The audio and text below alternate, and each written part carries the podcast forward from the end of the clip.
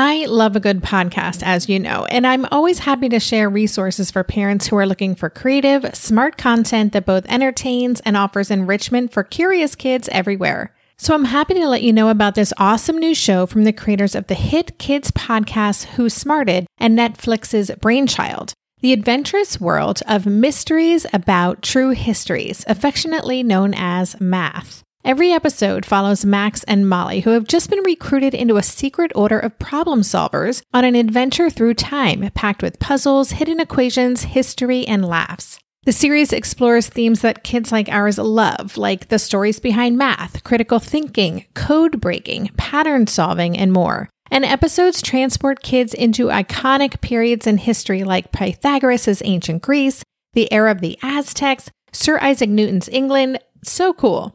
New episodes drop every Thursday and are about 15 minutes long, a perfect length for those car rides, for meal times, for break times, and bedtimes.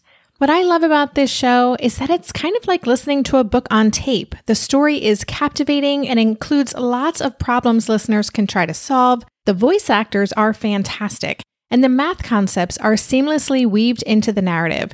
It's exactly the kind of show Ash would have loved a few years ago, especially during our homeschool years, because finding that perfect blend of entertaining and educating, it isn't always easy. So tune in to Mysteries About True Histories with your kids. You can follow and listen on Apple Podcasts or wherever you get your pods. Hey there, it's Debbie, and welcome to Playback Friday. Every Friday, I'll re release one of my favorite conversations from the archives. Unless you're a longtime listener of the show, there's a good chance you haven't heard this one yet. And even if you have, you just may get something completely different listening to it this time around. I felt like there was no guidebook. There's no rule book. You know, you get the what to expect for pregnancy, they have what to expect books for different ages and stages now. But, you know, when we get a diagnosis of ADHD, we get maybe a fact sheet or two, a prescription, and we're just pushed out into the world on our own to figure it out. Welcome to Tilt Parenting, a podcast featuring interviews and conversations aimed at inspiring, informing, and supporting parents raising differently wired kids. I'm your host, Debbie Reber, and my guest this week is Penny Williams, author of the book Boy Without Instructions Surviving the Learning Curve of Parenting a Child with ADHD, as well as The Insider's Guide to ADHD and What to Expect When Parenting a Child with ADHD.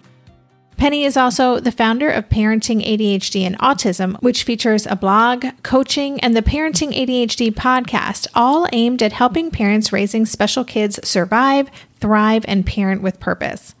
In our conversation today, Penny shares her story of raising her differently wired son, gives us the inside scoop on her books, and shares some of her best strategies for getting through the tough moments with our unique kiddos. I hope you enjoyed the episode. Before I get to that chat, I recently created a little cheat sheet, a one page downloadable PDF that you can print out and stick to your fridge, featuring my 10 best parenting strategies that I took away from the podcast episodes I produced last year. The cheat sheet features advice from people like Dr. Ross Greene, author Jessica Lahey, executive function coach Seth Perler, and more. I designed it to give you kind of a quick, helpful strategy sheet, a little parenting SOS, if you will. I also put together six beautifully designed wallpaper quotes from the strategies for your mobile phone so you can grab some inspiration on the go.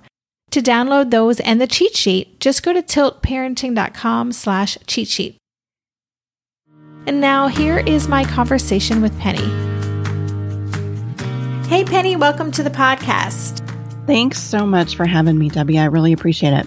Well, I'm looking forward to this conversation. I feel like we are two moms in the trenches and uh, dealing with some pretty similar issues. So I think this should be uh, an interesting conversation. But as a way of introducing you to listeners, could you tell us a little bit about your personal story? I know that's what one of your books is about, but can you share with us who you are and who your son is and, and what's going on in your world?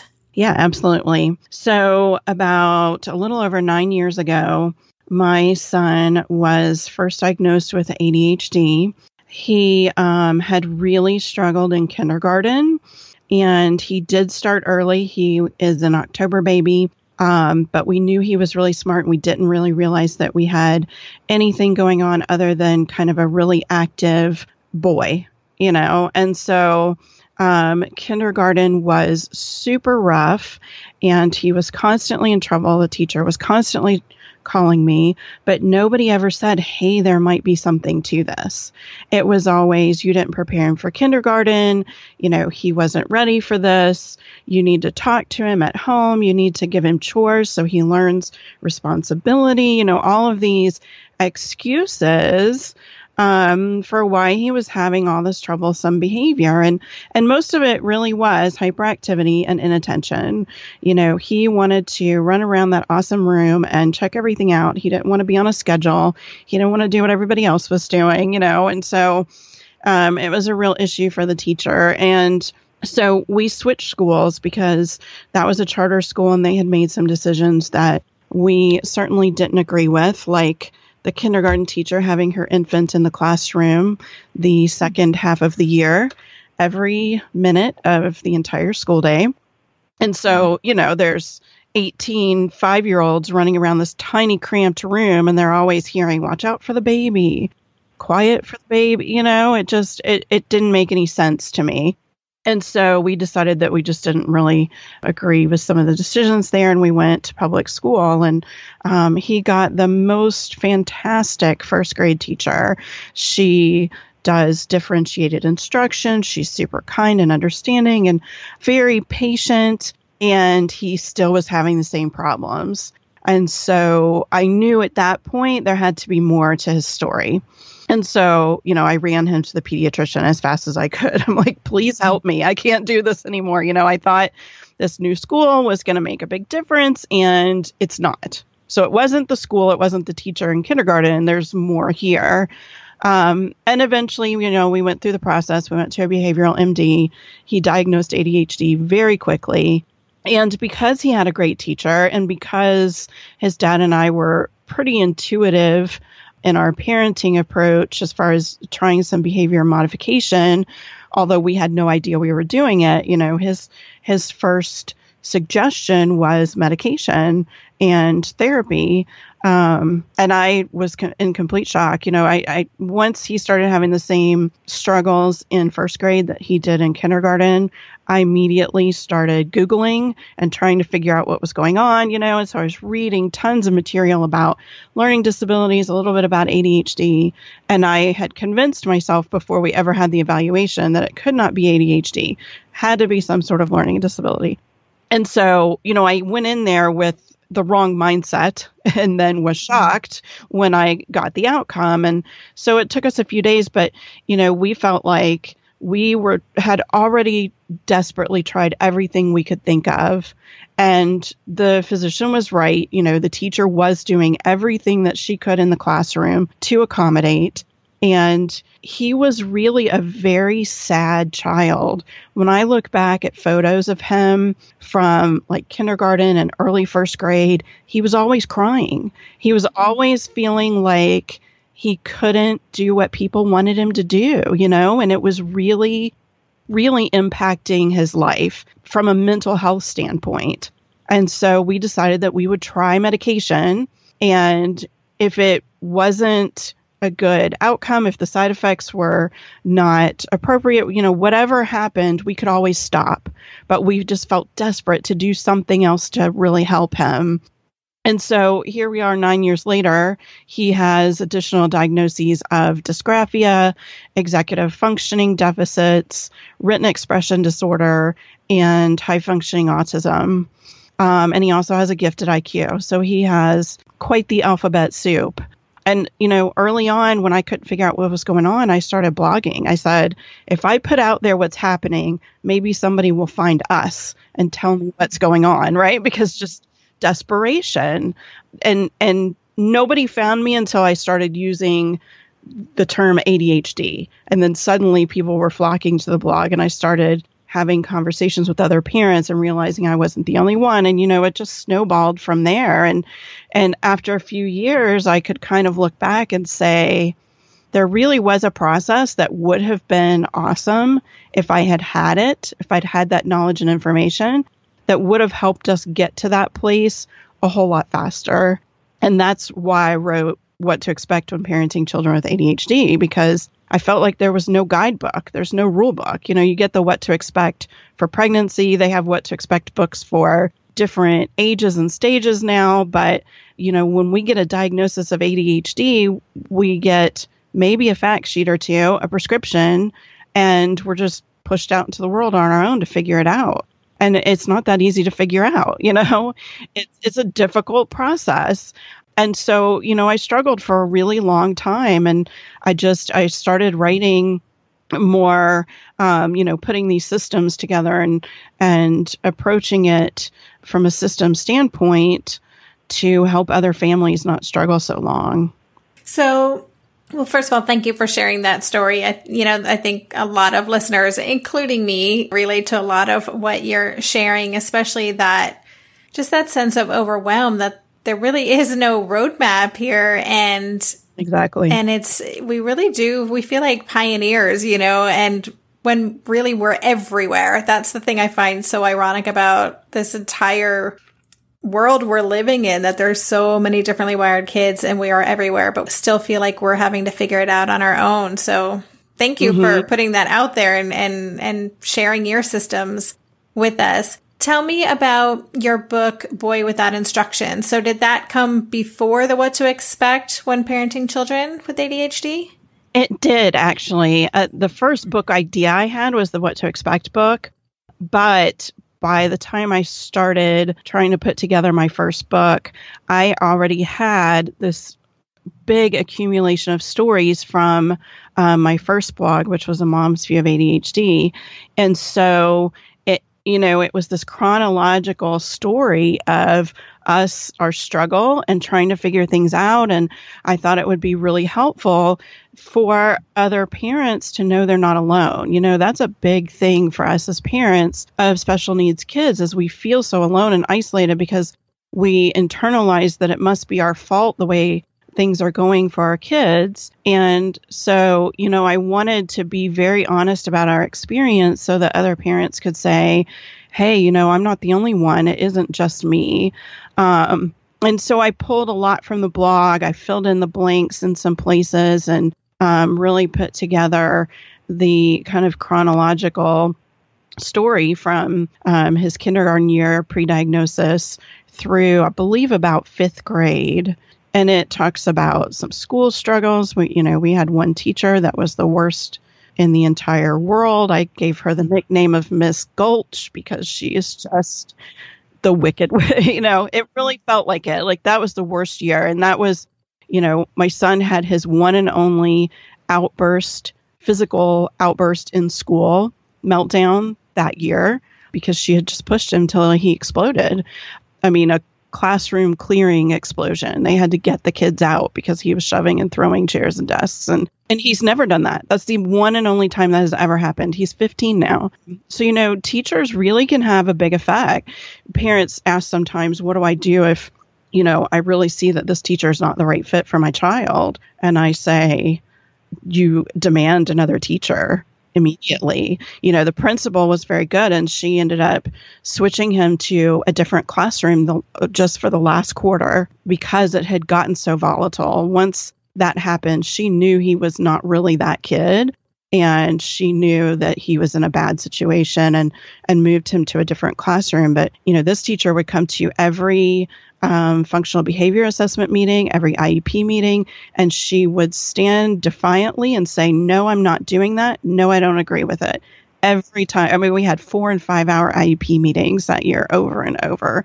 It was crazy. But, you know, that's in there, our struggle with finding the right medication. Um, you know, my mom guilt about medication, so many things, social, some social issues, transitioning, meltdowns that we had when he was younger. You know, all of that is chronicled in there. And very honestly, you know, I don't I don't sugarcoat things, which is kind of really the opposite of my personality. you know, I have anxiety. I have pretty significant social anxiety. You know, I'm always on guard with what I say and do around other people. But with this parenthood and with ADHD, I don't know. I just am very honest about it because I think that's what we need. You know, we don't need somebody to say, oh, it's all going to be okay. You know, you need you need that but you need a whole lot more you need to know how to make it okay you know and how to get through it in one piece we'll be right back after this quick break this year, I've been working on becoming more attuned to my body, and so I'm starting to really recognize how periodic spikes in anxiety or disruptions to my routines can seriously throw my whole system off. And as I've been traveling a ton this past month, which is both disruptive and somewhat stressful, I'm especially glad that I have the extra support of Synbiotic Plus, a three in one supplement from Ritual with clinically studied prebiotics, probiotics, and a postbiotic to support a balanced gut microbiome. Synbiotic Plus provides fuel to the cells that make up the gut lining to support a healthy gut barrier. And it comes in this very cool minty delayed release capsule, which was specifically designed to help survive the harsh conditions of the upper GI tract for delivery to the colon. The bonus is that the capsules don't need to be refrigerated, so I can easily bring them with me in my carry on. On a personal level, I love that Ritual is committed to sustainability. They're a female founded B Corp, meaning they are holding themselves accountable long term to not only think about their company's financial health, but also the health of people and our planet. There's no more shame in your gut game. Synbiotic Plus and Ritual are here to celebrate, not hide your insides. Get 25% off your first month for limited time at ritual.com slash tilt. Start Ritual or add Synbiotic Plus to your subscription today. That's ritual.com slash tilt for 25% off. This episode is brought to you by Visit Williamsburg. In Williamsburg, Virginia, there's never too much of a good thing. Whether you're a foodie, a golfer, a history buff, a shopaholic, an outdoor enthusiast, or a thrill seeker, you'll find what you came for here and more. So ask yourself, what is it you want? Discover Williamsburg and plan your trip at visitwilliamsburg.com. I remember when your book Boy Without Instructions came out and first of all I love the cover so listeners check out the cover really captured this essence of the chaos that we really are, yeah. are in the midst of when we're trying to navigate this and um, the stories that you're sharing and just talking about the teacher interaction that is so true that it's just that one teacher can make all the difference. And, you know, when you're describing the outburst that your son had, our kids can sometimes feel like caged animals, you know, like eh, when they're, yeah. when they're with that teacher, we had a teacher similarly that was just the wrong fit. And we were in a private school at the time and we did try to get him moved and they weren't having any of it. They insisted it had nothing to do with the teacher. And of course, after we left, many parents came up and said he would have been fine I don't know about fine, but he would have he would have done much better with the other teacher. Um, I think that's just a good reminder that you know there are so many great teachers out there who are willing to really work with us, and and it is important that we advocate and push for a move if we know that our child is you know potentially being emotionally harmed and in in a classroom yeah. like that. Yeah, and I think as parents we we kind of have this generalization that we can't go against the school. You know, the school is this government powerful entity and they have their rules and we can't change their rules, but we can for our kids when they need it. Yes. And it's really important, you know, and I didn't know that entire year to say, hey, move him to a different classroom. And we were really afraid of socially what that might do for him because the kids were going to see him in a different room and they had already seen him have an exploding meltdown. That teacher made him apologize to the class the next day, which I completely lost my mind about with her and with the principal because you don't apologize for something that was outside of your control that your teacher, you know, was so hateful to you that it happened in the fr- I just, you know, I really was extremely upset about that because she called extra attention to it and it was really inappropriate.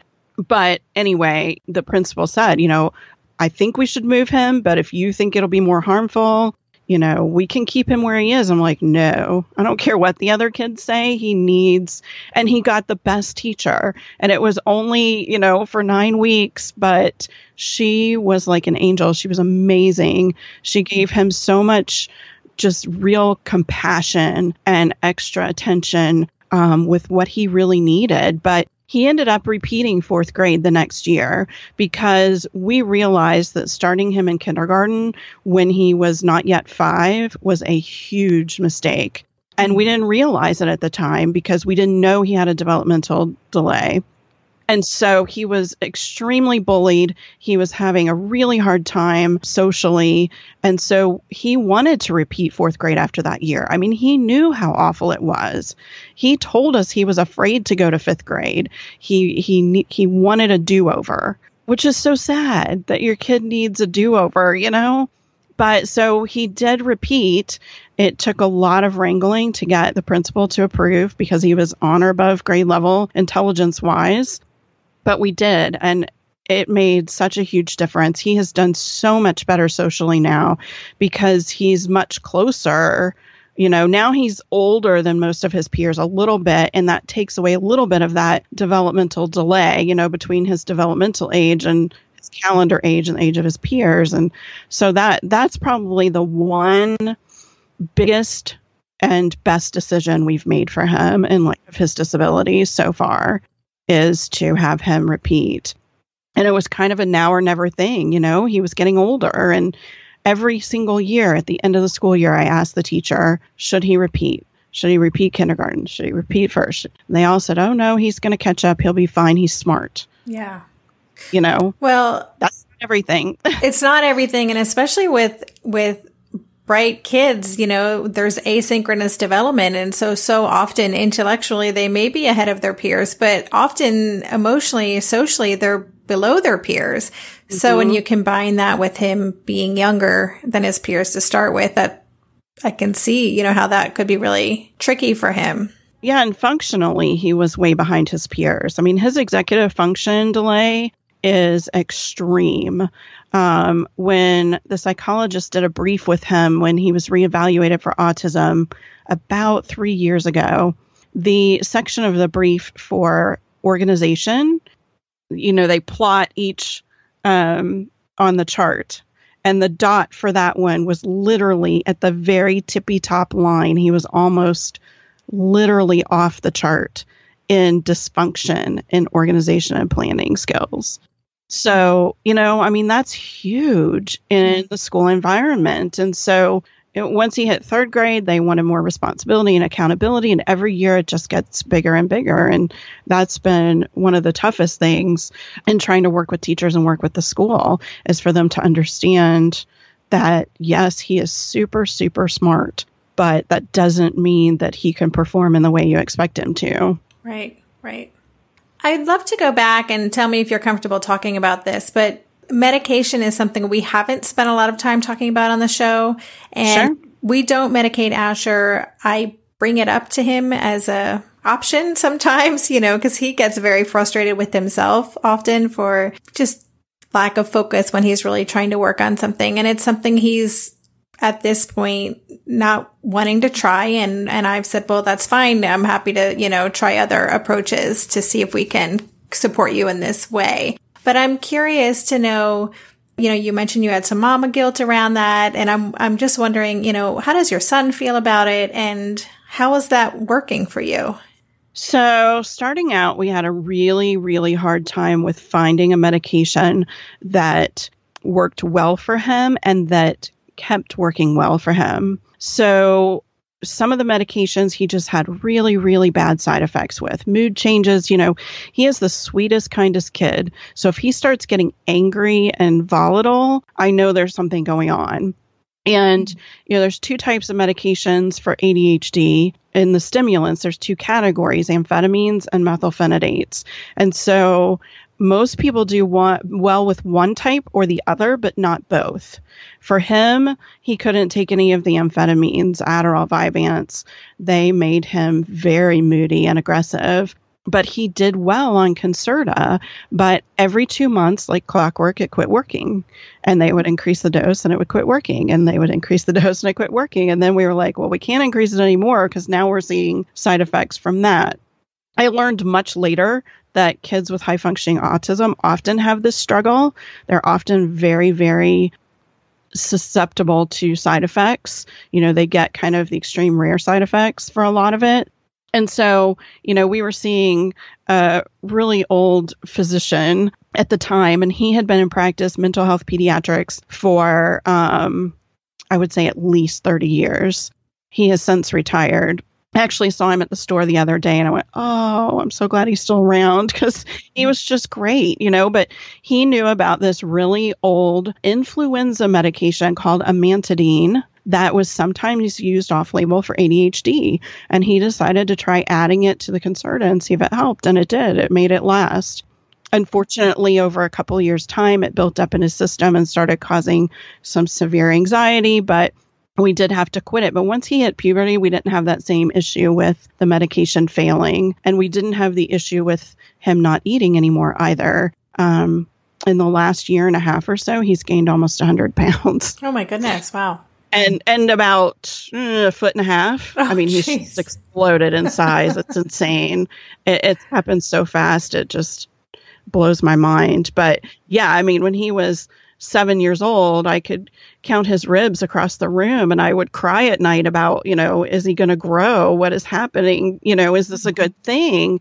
Um, and now I have the opposite problem. Now I need him to quit eating all the time. And even though he's taking a stimulant. So, you know, that journey was kind of hard for us, but it did make a difference for him. It helped him to really be, uh, have an opportunity to some success. And after a couple years, one summer, I was like, okay, I want to see where we are. Let's take a couple weeks off and see if he still really needs it. And after four days, he asked for it back. He was, I would say, eight or nine years old, probably nine at the time. He asked for it back because he couldn't focus on anything. You know, he couldn't sit down and build something out of Legos because he couldn't sit there long enough.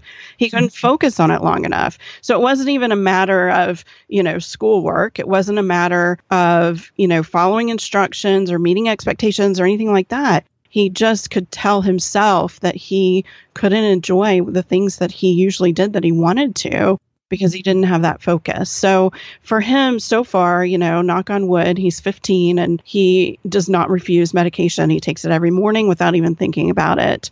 And I think part of that is because he's been taking it for a really long time. You know, for him, it's just part of his life. Yeah. But, you know, we've, we tried again later and he still um, said, no, I really want to take it after a few days. So, you know, he sees that difference. And, and for me, it, it's really a matter of giving him the opportunity to have some confidence, to meet some expectations, and to enjoy things. And he couldn't do that stuff before medication. He just, and his hyperactivity has waned a great deal since he hit puberty. He is most of the time not literally bouncing off the walls and the furniture like he used to be. You know, he was the human Tigger. He, and, and part of that is, that he also has sensory issues and his proprioceptive input is like zero. And so kids crash into things when they have that issue because then they can feel where they are in space because they don't have a good sense. Yeah. Which was a huge aha moment for me when the OT told us about that um, very early on. But, you know, a lot of that has really waned, which is good but you know he still needs medication to help kind of slow his mind down and help him to be able to focus for more than three to five minutes. Yeah. and so you know for us it really I, I did have mom guilt for a long time you know especially when we had side effects. What am i doing? Why am i doing this? But i had to remind myself that we made that decision for him and his benefit. It was not for us. And people talk about uh, medication being the easy way out all the time, it's harder. It is a harder way to go, um, in a lot of in a lot of respects. As a parent, from the parental side, it's harder. There's a lot more guilt and anxiety, and you know, watching for side effects and trying to to get it just right. And you know, I felt like that was a harder choice to mm-hmm. make on a daily basis. And, you know, every now and then I have the, oh, I wish he didn't have to take medicine. I wonder if there's another way, but we've tried it all. There's not another way. I mean, we have tried everything except for neurofeedback. And that was just, you know, because of financial barriers. And, and medication really is the best thing for him. And, you know, maybe when he gets older, he won't need it. Who's to say? He might have that teen boy thing that seems to kick in for a lot of kids with ADHD that they want to manage it all themselves and they don't want to take medicine, they don't want to talk about having it and you know, but so far he has not. Yeah.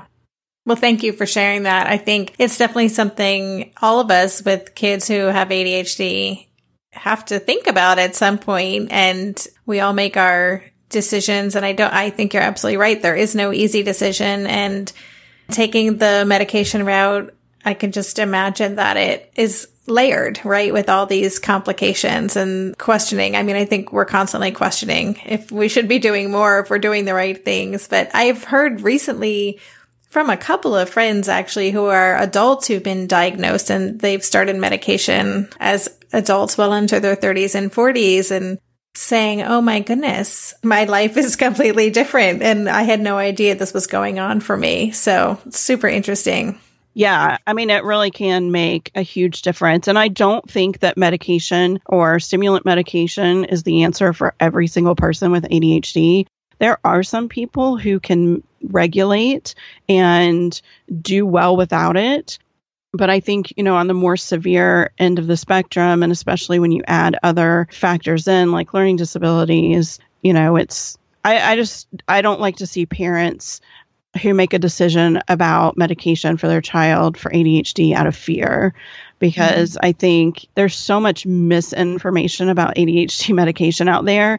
And and we had the same problem. You know when he was diagnosed my husband was like I am not drugging him because we didn't know better either. You know, you you hear what is the common misconception out there and you don't know any better until it's you and you have to dive in and you have to really learn more and over time we realize that it's not at all doping a child into submission. It's just helping to kind of right a wrong in their neurology to fill in the gaps where neurotransmitters are lacking or not being efficiently used by the brain and the body. So it's hard. You really have to. And that's what I always encourage parents who ask questions about medication. Please, please, please find reputable sources and learn the facts about it because it really is different from public opinion and what everybody fears about it. Well, it was interesting. I didn't realize that you said that sometimes the extreme side effects are more apt to happen with the child who also has a diagnosis of autism. Mm-hmm. I'm curious about that connection between ADHD and autism. And you discovered that your son was autistic later on down the road. Was that a surprise to you? And I'm just curious about how you see those two things working together. When we initially got the diagnosis, I was told you can't technically have both, but he does. So I was like, right. what does that mean? so, yes, the diagnostic statistical manual that we had prior to 2015, which was the fourth edition, said that you could not have both diagnoses, that physicians should not be diagnosing ADHD and autism in the same patient when the DSM 5 came out in 2015, that quantification was was removed. So now physicians can diagnose both in the same patient. And I'm seeing so much more of it. Um, of course, this was not something I knew before it was part of our story, and I had to learn more about it. But once he hit about age 10, which was four years after diagnosis, I started to recognize some pieces that weren't fitting with ADHD. Some really intense social issues, um, some really intense um, reading other people, not just body language, but tone of voice and intention. He he had no way of interpreting intention from others at all. Uh, because he's a very concrete thinker, very black and white. So everything is 100% literal. And so by the time he hit sixth grade and boys are mean to each other to show you that they like you and they want to be your friend, you know, he was having meltdowns about this stuff every day. And that was probably the biggest sign for me. But there were just a lot of little nuances that I was like, you know, if this was really only ADHD, some of this stuff should be getting better. And so I started having him reevaluated. And it took two years for me to find a clinician that would look deep enough to see it because he makes good eye contact he has excellent conversations with adults and he doesn't really stim. So all of these stereotypical pieces of autism were missing for him. And a lot of clinicians didn't want to look past that. They didn't feel the need to look past that. Um, we actually, our first evaluation was at an organization called TEACCH, which is um, part of the University of North Carolina system, and it's a nonprofit. And they are supposed to be, you know, the absolute best evaluation for autism we waited nine months to get in and had the pre interview with me and passed that, that yes, he should be evaluated. Then he was given the ADOS, which is supposed to be the Cadillac of autism evaluations. And they sat down with us at the end of the day and said ADHD fits better hmm. and did not give him the diagnosis. And I was kind of crushed because I, I just, as educated as I have made myself about these things over the years, I knew there was something else there. And I felt kind of cheated that they were saying, well, this one thing fits better, so we're just going to stick to that. Because I feel like to to understand a child fully, you need to know all the pieces. And you know, a lot of people are anti-label, but the label, the diagnosis, is helping us understand parts of our kids right. And their you know their story their truth their struggle. And so and and i also felt like autism is much more accepted and understood in the public and especially in school. And mm-hmm. that's why i kept pursuing it. Um you know i could see the nuances. I could work with them. You know i understood them where they were coming from. But i really wanted that extra level of definition for the school in the hopes that that would improve our school experience for him.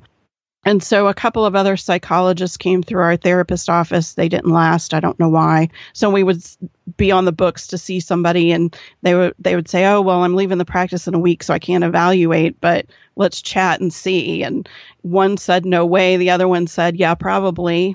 And um, I finally found someone here in town, a psychologist who was really, really well versed in high functioning autism. It was kind of her focus for many years. And she wasn't in private practice anymore. She was actually running a, a home for kids here, like a, a day school and a boarding school for kids with those kind of struggles. But she agreed to meet on the weekends and evaluate him. And in the report, in in her conclusion on the last page, she said that he was the clinical definition of hiding in plain sight. Mm, interesting. As far as autism. Yeah, so it was tough to get that and and you know since then there there was a study a year or two ago that I wrote about for Healthline that showed that kids who already have a diagnosis of ADHD on average get um, an autism diagnosis an average of three years later than if they didn't already have the ADHD diagnosis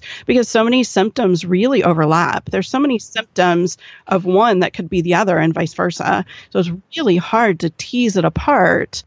And so, you know, it does really take a clinician that's willing to dive very deep and look at everything. I mean, this woman did, I think we did at least 10 rating scales, if not more she went back and talked to the therapist that we had worked with, you know, all sorts of people, and really took her time to get a very clear picture of every little piece. And then she could very clearly see it. But it's, you know, if you would meet him and talk to him, somebody like you and I who knows about ADHD and autism, you would pick up on ADHD probably. You would probably not pick up on the autism. It's more of a daily functioning and a social you know, peer to peer functioning thing for him. Um, and getting stuck. That was the other symptom that I was noticing that was really beyond the scope of ADHD, as he would get stuck on thoughts, not just fear thoughts, but if there was something he wanted, he would get stuck until it, it he and beyond perseveration even. And that, you know, is a definite symptom for some of autism of getting really stuck. So, you know, there were just little signs, but it's very, very common for ADHD or autism to kind of camouflage the other. Yeah, absolutely. I'm curious, you know, you were hoping that this would make it easier for him to be understood in school and things. Have you noticed a difference or has it changed your experience having that additional diagnosis? Not really. No. No. Okay. No, it was such a bummer because I really had high hopes for that. But it's that invisible disability thing. It's just so hard. And I feel like being twice exceptional makes it twice as hard because that whole seeing that a kid is smart and judging their capability on that is very crushing when you know your kid has so many challenges in being able to communicate how smart they are in the ways that the school expects. And so we're still in that mode of struggle. And i think that that probably happens to a lot of kids that just have the high functioning autism diagnosis is mm-hmm. oh they're smart so surely they can perform. And and I think a lot in the media high functioning autism is portrayed as very organized to a fault you know lining up cars categorizing things you know that sort of thing and that's not every kid with high functioning autism some of them have executive functioning disabilities or deficits and that's that can be really overwhelming and pervasive we'll be right back after this quick break Hey there, it's Debbie. I love making this show and sharing conversations about how to support our awesome neurodivergent kids. I've seen how even one little insight from an interview can spark a big shift in daily life. But I know that raising complex kids can be messy and lonely. And just when we think we figured it out, something comes up that boots us right back to feeling overwhelmed and stuck. That's why I've poured everything into creating a way for parents like us navigating complex parenting journeys to join together and chart a path that feels positive, hopeful, and doable. It's the brand new Differently Wired Club experience. In the club, you'll get personal support from me and other seasoned parent coaches, six live calls every month where you can connect and get your personal questions answered, the opportunity to learn directly from authors and experts like I have on this show, monthly themes for getting specific and tactical, an exclusive private podcast feed, and the best, most generous community of parents. Seriously, these folks show up for themselves and each other, and that right there is really everything because it's a daily reminder that we're not alone. Our kids aren't broken, and we have totally got this. The recently rebooted Differently Wired Club is on a brand new platform with its very own iOS and Android app. It is such a great space. However, you learn, whatever your style, no matter the ages, genders, and neurodivergent profile of your children, the Differently Wired Club can help you cultivate the positive shifts you're hoping for. Join us today by going to tiltparenting.com slash club. That's tiltparenting.com slash club. I hope to see you on the inside.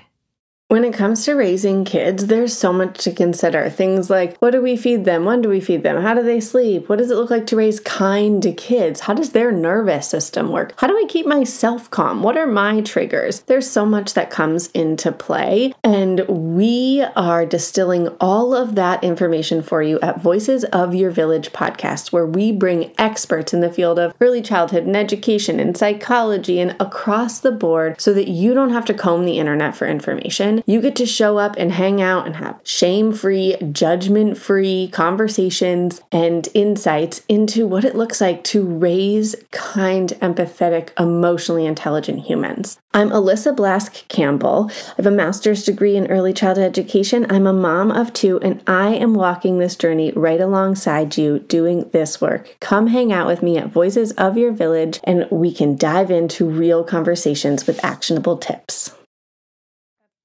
I'd love to switch gears. I want to make sure we have time to talk about your other books. So you've also, in addition to Boy Without Instructions, you wrote What to Expect When Parenting Children with ADHD. You mentioned that at the beginning. And then you also have a book, The Insider's Guide to ADHD.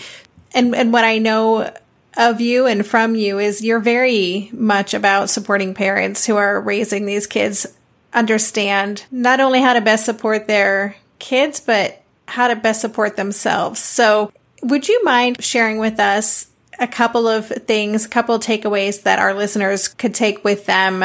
Maybe some game changers for you that helped you find more peace and confidence in your own journey? Sure. Yeah. The first big aha for us was reading The Explosive Child by Ross Greene. And I know mm-hmm. that you are a big Ross Greene fan as well. Indeed. That completely changed the way I saw my son and his behavior and helped me to really understand him. And I always tell parents part of my online course is that you there's a whole section on getting to know your child. And i know when people first see that they're like i know my kid. I live with my kid. But it's about really diving deep and really understanding every nuance getting to know their strengths and weaknesses, getting to know specifically how ADHD or autism affects their day to day, getting to know their triggers for behavior, getting to know their emotional intensity or sensitivity or both. Um, all of these things are really important pieces of doing the best we can for our kids. And so that was a big one because then I was able to really clearly see behavior as a function of something else, as a symptom rather than the actual problem. And I just did a podcast on this a few weeks ago, um, completely on behavior being a symptom and not your actual problem. And of course, I got that from Ross Greene, and um, that was a big takeaway from for me from reading his latest book recently, um, Raising Human Beings. And so, you know, I think that is such an important piece. And, you know, behavior is communication. What is your child trying to tell you when they're exploding or when they're crying when you know a typical child their age wouldn't be or um, when they're refusing to do their work um, when they're refusing to do what you asked. You know all these things feel like the problem in the moment but they're not. They're just a symptom of the underlying problem. So when you really start to dive deep and get to know your child on that whole different level you can make so much better decisions about your parenting and you can be so much more compassionate and intentional in the way that you interact with your child. And and for kids like ours that is paramount. Like i think that is the number one most important thing is to be calm and compassionate and intentional and very mindful you know which plays into that intentional piece.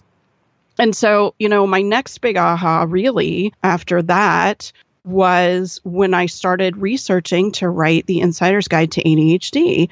And, and that book was born just out of a real desperate feeling on my part to know what life was like for my son, to have some sort of real good feeling for what functioning with his brain is like. And I thought, well, who better to ask than adults who have ADHD, who used to be kids who had ADHD.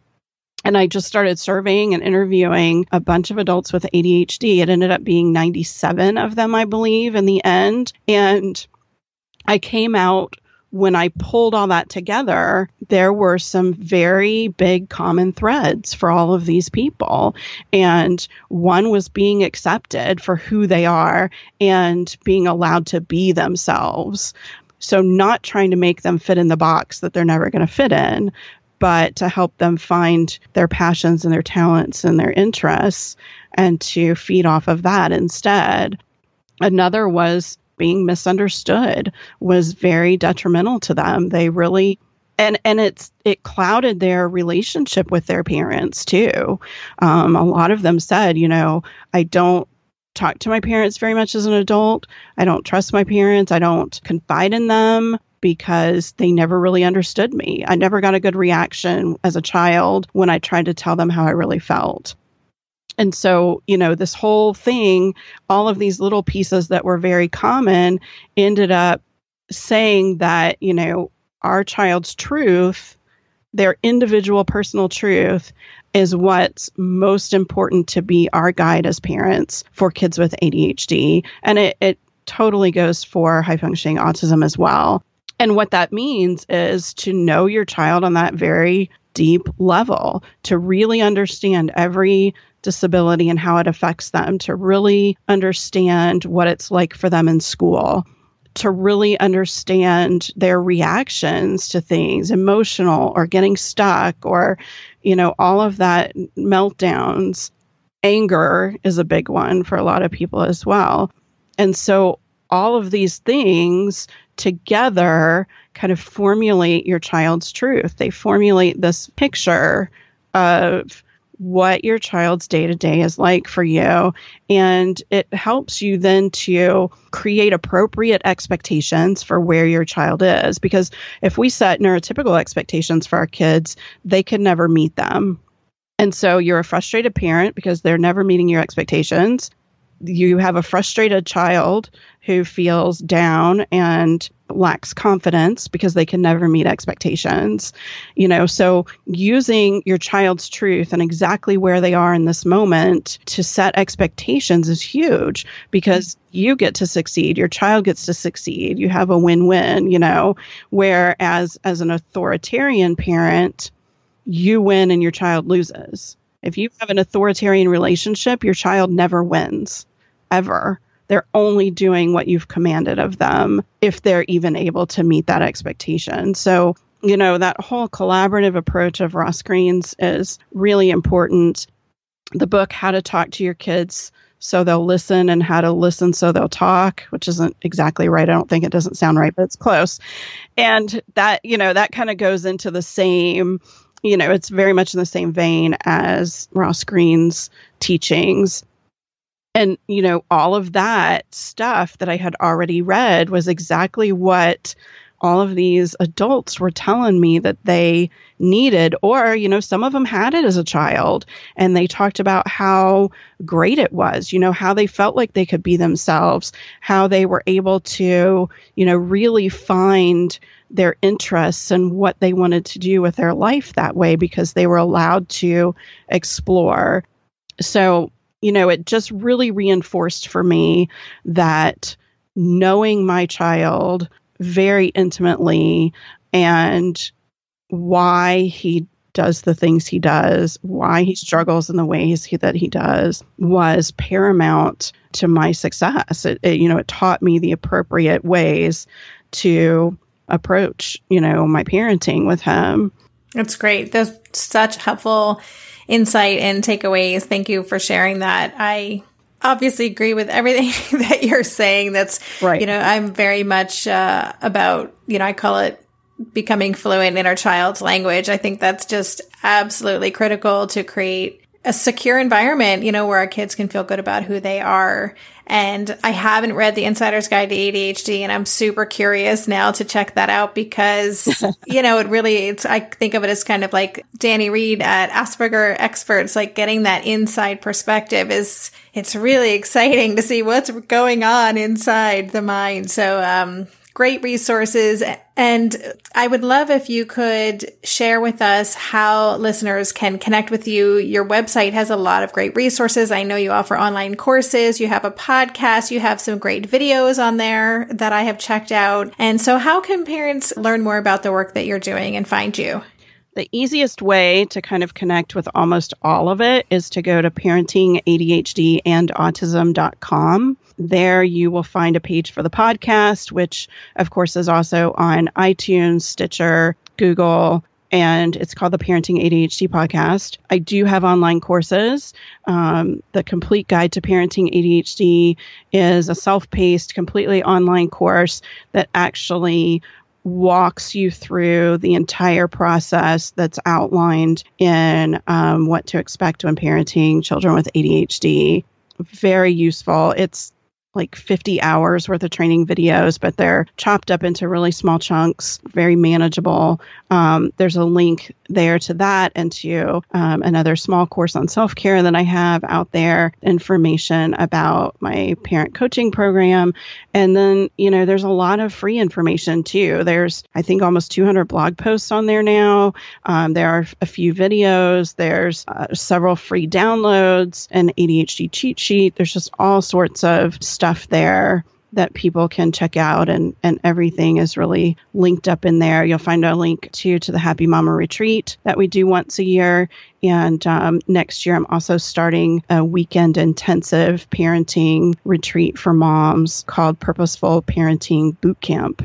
Um, and there's information there as well for that. So i'm i'm spread all over the place you are a busy woman, it sounds I like. You know, I just really want to share everything that I learn. You know, I hate the thought of other kids and other families struggling. We, you know, all the information is there. Nobody has to you know, sit down and start from scratch and figure it out anymore. Um, nine years ago, when my son was diagnosed, it really was, you know, we didn't have online courses, we didn't have yeah. any sort of guidebook. We we read the explosive child. We read super parenting for add you know and and we put all these pieces together. We read a lot on ADDitude magazine and you know so there's a wealth of information now from people like you and i who have tried to pull it together in a way that parents can use it to get on the right path much more quickly. And you can be a tour guide instead of people having to find their own path. You can yeah. show people the way. So that's awesome. No it's again so many resources on there. Listeners i'll make sure all the links are on the show notes page so you can check out penny's website and her podcast and everything that she just shared with us. So penny thank you so much for this conversation. It's been just fun to connect with you and hear your story. And you're a few years ahead of me, so I'm always curious to uh, to hear from people who are a little further down the road in terms of where their child is and their journey, because it gives me a, a window of what it might look like for us. So anyway, thank you for this conversation today. Well, thank you so much for having me. You've been listening to the Tilt Parenting Podcast. To go deeper into this episode, visit the extensive show notes page. For every episode, there's a dedicated page on my website with links to all the resources mentioned, a full transcript, and a podcast player with key takeaways marked so you can easily go back and re-listen to the sections you're most interested in. Just go to tiltparenting.com slash podcast and select this episode. The Tilt Parenting Podcast is hosted by me, Debbie Reber, author of the book Differently Wired and the founder of Tilt Parenting. This episode was edited by Andrea Curtis Amasquita, and show notes were put together by myself, Andrea, and Lindsay McFadden. If you get a lot out of this podcast and want to help cover the cost of its production, please consider joining my Patreon campaign. On Patreon, you can sign up to make a small monthly contribution, as little as $2 a month and it's super easy to sign up. Just go to patreon.com slash tiltparenting to learn more, or click on the Patreon link on any show notes page. To follow Tilt Parenting on social media, go to at Tilt Parenting on Instagram and Twitter and on Facebook.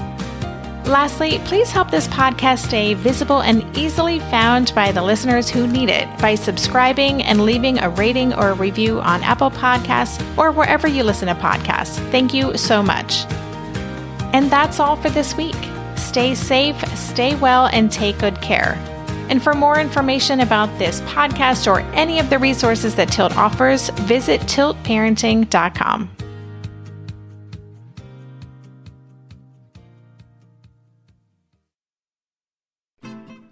I'm Margaret. And I'm Amy. And together we host the podcast, What Fresh Hell Laughing in the Face of Motherhood. Margaret, I would say you're sort of a where are my keys kind of mom. Correct. Sometimes a where are my kids kind of mom. Well, you're Amy more of a we were supposed to leave 35 seconds ago, mom. I mean, touche. In each episode of What Fresh Hell, we come at a topic from our usually completely opposite perspectives. I bring the research. And I bring kind of the gimlet eye. Like, is that research really going to work, people? And almost 10 million downloads later, we're still laughing. We also talk to experts in the parenting field, plus parents with stories we can all learn from. We make each other laugh, we challenge each other's assumptions, and we have what we think is the best parenting community on the internet. Check out What Fresh Hell Laughing in the Face of Motherhood wherever you listen to podcasts.